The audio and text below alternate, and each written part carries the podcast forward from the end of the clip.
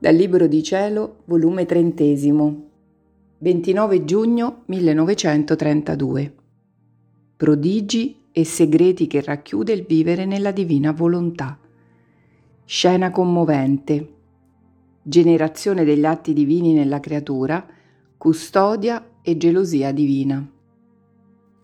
Sono tra le braccia del fiat divino, il suo dominio si stende in tutto, sulla mia piccolezza, ma il suo impero non è schiavitù, no, ma unione, trasformazione, in modo che la creatura sente che domina insieme e facendosi dominare acquista la virtù di dominare la stessa volontà suprema. Ma mentre la mia mente nuotava nel mare del fiat divino, in modo che mi sentivo come affogata dalle sue onde, il mio celeste Gesù, visitando la povera anima mia, mi ha detto, Figlia mia benedetta, il vivere nel mio volere racchiude tanti prodigi e segreti da far strabiliare cielo e terra. Tu devi sapere che come la piccolezza della creatura entra in esso, si sperde nella sua immensità e la divina volontà la riceve nelle sue braccia per farne conquista. Ed il volere umano si fa conquistatrice della divina. Ora, in queste conquiste d'ambo le parti, la divina volontà festeggia la conquista dell'umana, facendone l'uso che vuole. L'umana volontà festeggia la grande conquista fatta della divina e volendone fare l'uso che vuole la spedisce al cielo come conquista sua e portatrice di nuove gioie e felicità che possiede. La mia volontà conquistata dall'anima non si dà indietro, bilocandosi resta e parte per la sua patria celeste solo per secondare colei che l'ha conquistata e porta la nuova conquista che ha fatto dell'umano volere e le gioie e felicità che racchiude la divina volontà conquistatrice. La mia volontà felicitante e beatificante che sta in cielo e la mia conquistatrice che sta in terra si tuffano insieme e allagano le celesti regioni delle nuove gioie che possiede la mia divina volontà conquistatrice perché tu devi sapere che le gioie della mia volontà conquistatrice sono ben distinte e diverse da quelle della mia felicitante. Le gioie conquistatrici non stanno in potere dei beati, ma in potere della creatura che le deve mandare dalla terra, e vengono formate nel mezzo del rogo del dolore e dell'amore, e sull'annientamento del proprio volere, Invece le gioie felicitanti stanno in potere loro e sono frutti ed effetti del celeste soggiorno in cui si trovano.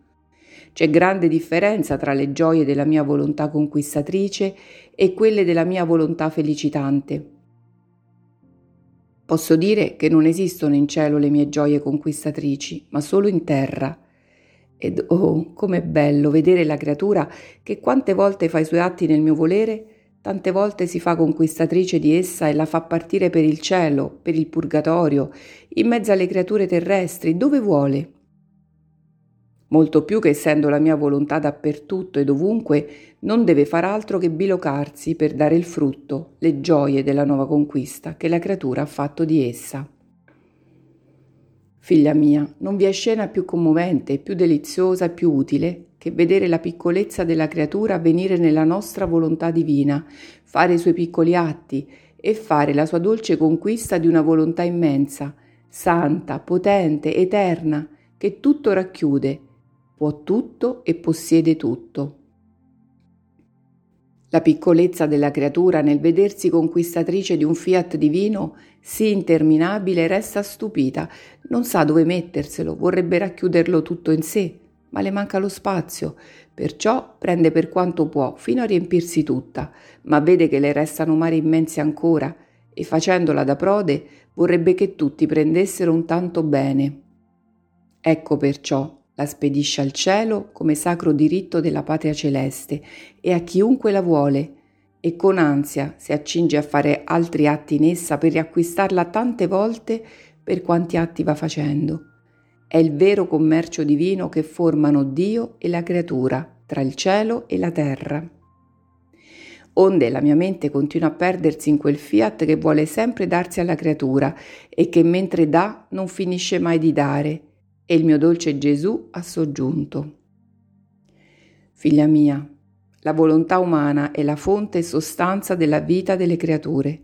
Da essa attinge la vita delle opere, i pensieri della sua mente, la varietà e molteplicità delle sue parole. Se la vita umana non avesse una volontà libera, sarebbe una vita senza fonte e senza sostanza, sicché perderebbe tutto il bello, la speciosità, l'intreccio mirabile che può essere la vita umana. Così la divina volontà, dove regna si fa fonte, sostanza e vita degli atti fatti in essa. Onde, come la creatura pensa, parla, opera, cammina, questa fonte si diffonde negli atti di essa, fa sempre atti nuovi e forma l'armonia dell'operato divino nella creatura. Ora, tu devi sapere che tutta la nostra premura è per questi atti, perché in essi si forma la generazione dei nostri atti divini nel fondo della creatura. Ed oh, il nostro contento che possiamo continuare la generazione dei nostri atti ed in questa generazione ci sentiamo Dio operante, non il Dio inceppato che non possiamo svolgere la generazione degli atti nostri, perché in essa non c'è la nostra volontà, quindi alla nostra premura si aggiunge la nostra custodia e gelosia di questi atti.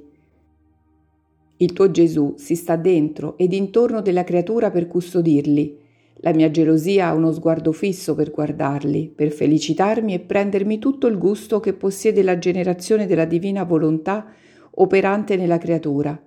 Del resto la nostra volontà possiede un valore infinito e non custodendo un solo atto di essa sarebbe andare contro di noi stessi. Anzi, tu devi sapere che essendo fonte e sostanza del nostro ente supremo, la nostra potenza, santità, bontà e tutti i nostri attributi si fanno corona intorno alla nostra volontà e a tutti gli atti suoi, per dipendere da essa e farle omaggio e custodia di tutti i suoi atti che fa, tanto in noi quanto nella creatura. Perciò sii attenta e lasciati dominare dal mio volere se non vuoi perdere mai il tuo Gesù che tanto tu sospiri, ami e vuoi.